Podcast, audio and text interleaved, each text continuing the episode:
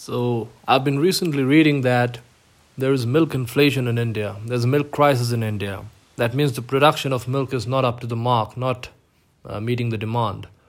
And India is supposed to be the largest producer of milk in the world, produces about 220 million metric tons per year, and that's about double what the United States produces. And by the way, United States is the second largest producer. So, traditionally, after the uh, White Revolution, after the Operation Flood 50 years back, there was no shortage of milk. Lots of cattle breed, advanced animal husbandry. So, why this problem have, has happened suddenly? Well, let's go back before COVID. 2018 19, everything was all right. But then, coronavirus pandemic set in, lockdowns happened, and at that point of time, the institutional buyers, the hotels, the clubs, all of them nearly shut down and they didn't require milk, so demand from their side dropped. Now, they usually bought packaged milk from these dairies. Dairies are of two types cooperatives and corporates. So, these dairies did not get any orders and they were not interested in buying milk from the milk farmers that much. The milk farmers produced large quantities of milk during the coronavirus time, but there wasn't enough demand. And just to bring into perspective, about 60% of the milk produced by milk farmers is sold by them directly to the consumers. You know, the traditional dudwalas or gwalas who live in the semi urban areas, in the suburbs of the cities, and then they come with their bicycles or some uh, train or bus and they supply milk in the early hours. I've been buying that milk ever since my childhood and I know that it is fresh milk. I don't even mind paying a little bit more. But those those uh, dudwalas or those milk farmers comprise 60% of the milk produced. The remaining 40% of the milk is produced by farmers deep in the interior rural parts and they can't come all the way to the cities, the market areas, and uh, therefore it is the local dairies, the cooperatives, and the corporates which purchase milk from these milk farmers. And uh, they usually sell in the form of packaged milk, but not just that, in the form of uh, uh, ghee and butter and milk powder, all of these processed commodities. So, the packaged milk that they produce is mostly sold to these institutions, the hotels, the clubs, whose demand stopped during the COVID time. As a result, these milk farmers suffered. They were producing milk, but they had to sell it at a very uh, less rate, at a very small rate. Pre-COVID, they were the, the cooperatives and the corporates they were buying uh, milk from these milk farmers at 31, 32, 33 rupees a liter. But during COVID, they were just offering 20 rupees a liter, 18 rupees a liter, and the milk farmer had no alternative but to sell. And it was this time when the milk supply was at its peak and the prices of milk were at its bottom and the milk farmers suffered because they weren't getting enough money. And so this continued the uh, dairies were smart even though they didn't, didn't uh, sell the milk to these hotels and clubs they processed it into skimmed milk powder and even exported it. So they had some uh, palpable profit but the milk farmers suffered. And after covid the milk farmers had an enormous cash crunch they didn't have enough money in their pockets so that they did they couldn't uh, really invest in their animals maintain their animals or even buy fodder.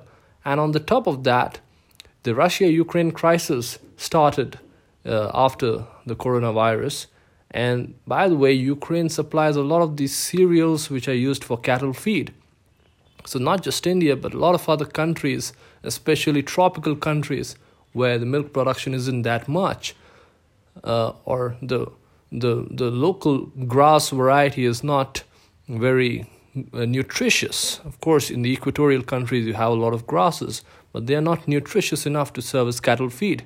So Ukraine supplies a lot of these uh, cattle feed raw materials, and uh, India has been traditionally importing a lot of the maize feed. The cooperatives import and that ensures that each cow, each buffalo gives a lot of milk.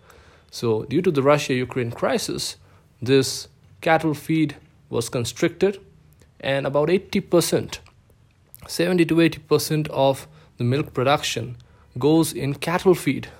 So if the milk farmer gets 1000 rupees for a certain quantity of milk he sells, about 800 rupees goes in giving cattle feed. So the milk farmers couldn't afford cattle feed anymore because cattle feed, uh, uh, the prices of cattle feed increased by 25% due to this Russia Ukraine war.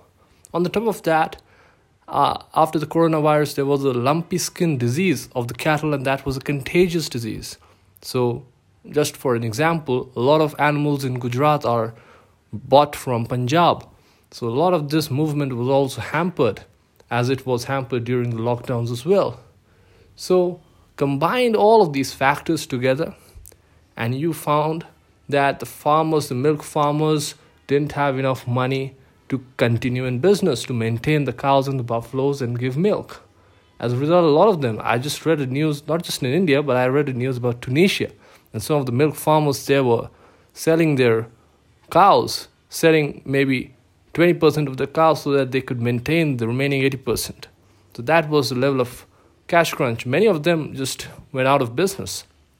And so, post COVID in 2022, 2023, even now, we have a lot of milk shortage. And these dairies, the cooperatives, or the corporates, they made a lot of milk powder, exported, but now all of that is exhausted. And now they have to go back to those milk farmers. But now, if they offer them 20 rupees a liter, milk farmer's not to agree. The milk farmers are now demanding 30, 35 rupees a liter. And now these dairies are facing crunch. It's something similar to what sugar mills faced a few years back, where uh, they were not finding profitability. So there is, as as we know, when we study OPEC and uh, the way they control the price of crude oil, when they decrease the production, the price of the crude oil internationally rises. So also, when the production of milk has reduced, its prices have increased, and milk inflation has happened over and above the headline inflation, and that is very worrisome. So that is the crux of the situation. And uh, just to bring it to perspective, cooperatives are just a group of milk farmers who come together, have some agreement, and they operate like banks, they procure, and the government helps milk farmers not directly as in the case of the paddy farmers or the wheat farmers, where the government directly ensures that they get MSP, that the paddy farmers or the wheat farmers can directly go to the mandis or the procurement centers of the government and sell at the MSP if the private players are not buying at MSP. Or even in the case of sugarcane, where the government has not intervened but has uh, made an obligation on the private sugar mills to purchase sugar at the FRP, or in some states, even more than FRP at the state advised price. So there is no obligation on the parts of cooperatives or corporates, these dairies, to purchase milk at a certain minimum price from the milk farmers, which is why the milk farmers suffered during the coronavirus pandemic.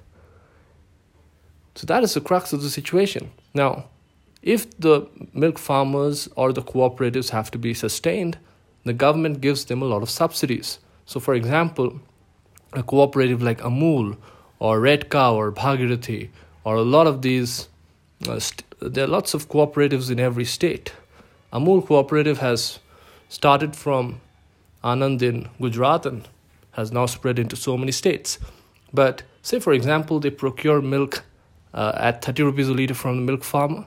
The government will subsidize uh, them, say, 6 rupees a liter, and they'll be able to sell it at 36 rupees a liter, and that will ensure their profitability.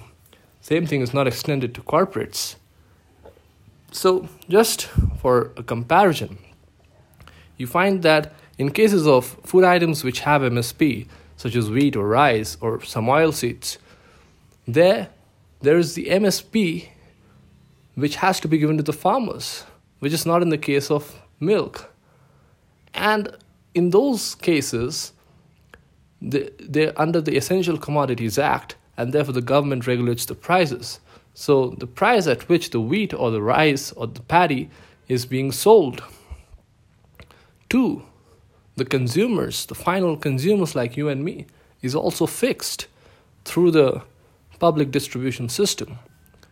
So the government has a double subsidizing role. It subsidizes in the farmer side, it also subsidizes in the consumer side, so that the person who is purchasing from the farmer and selling it to the consumer, if it happens to be a private player, that private player won't find much profit. First of all, it is buying at a loss from the farmers, and second, it is obligated to sell at a loss to the consumers, so no private player will come in this business. Of course, the government has its own genuine reasons to uh, subsidize the farmers in the form of MSP and subsidize the consumers in the form of food subsidies, but it is not conducive to the private players. In the case of sugarcane, it is one sided. The government is subsidizing the farmers in the form of FRP or SAP, but at least the government has given the leeway to the sugar mills to sell at a high price. Of course, sugar is also under the Essential Commodities Act, but a good portion of this sugarcane can be exported out at very high prices to international consumers. And the government even subsidizes this export, which is being contended by Brazil and other countries in the World Trade Organization. And the government has allowed them, these sugar mills, these private sugar mills, to make distilleries, and uh, they can actually participate in the ethanol petrol blending program and sell a portion of their ethanol produced to the government.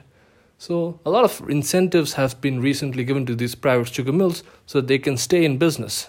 Otherwise, they will become disillusioned. Some of them were closing their sugar mills, and some of them were shifting south to Maharashtra and uh, Karnataka.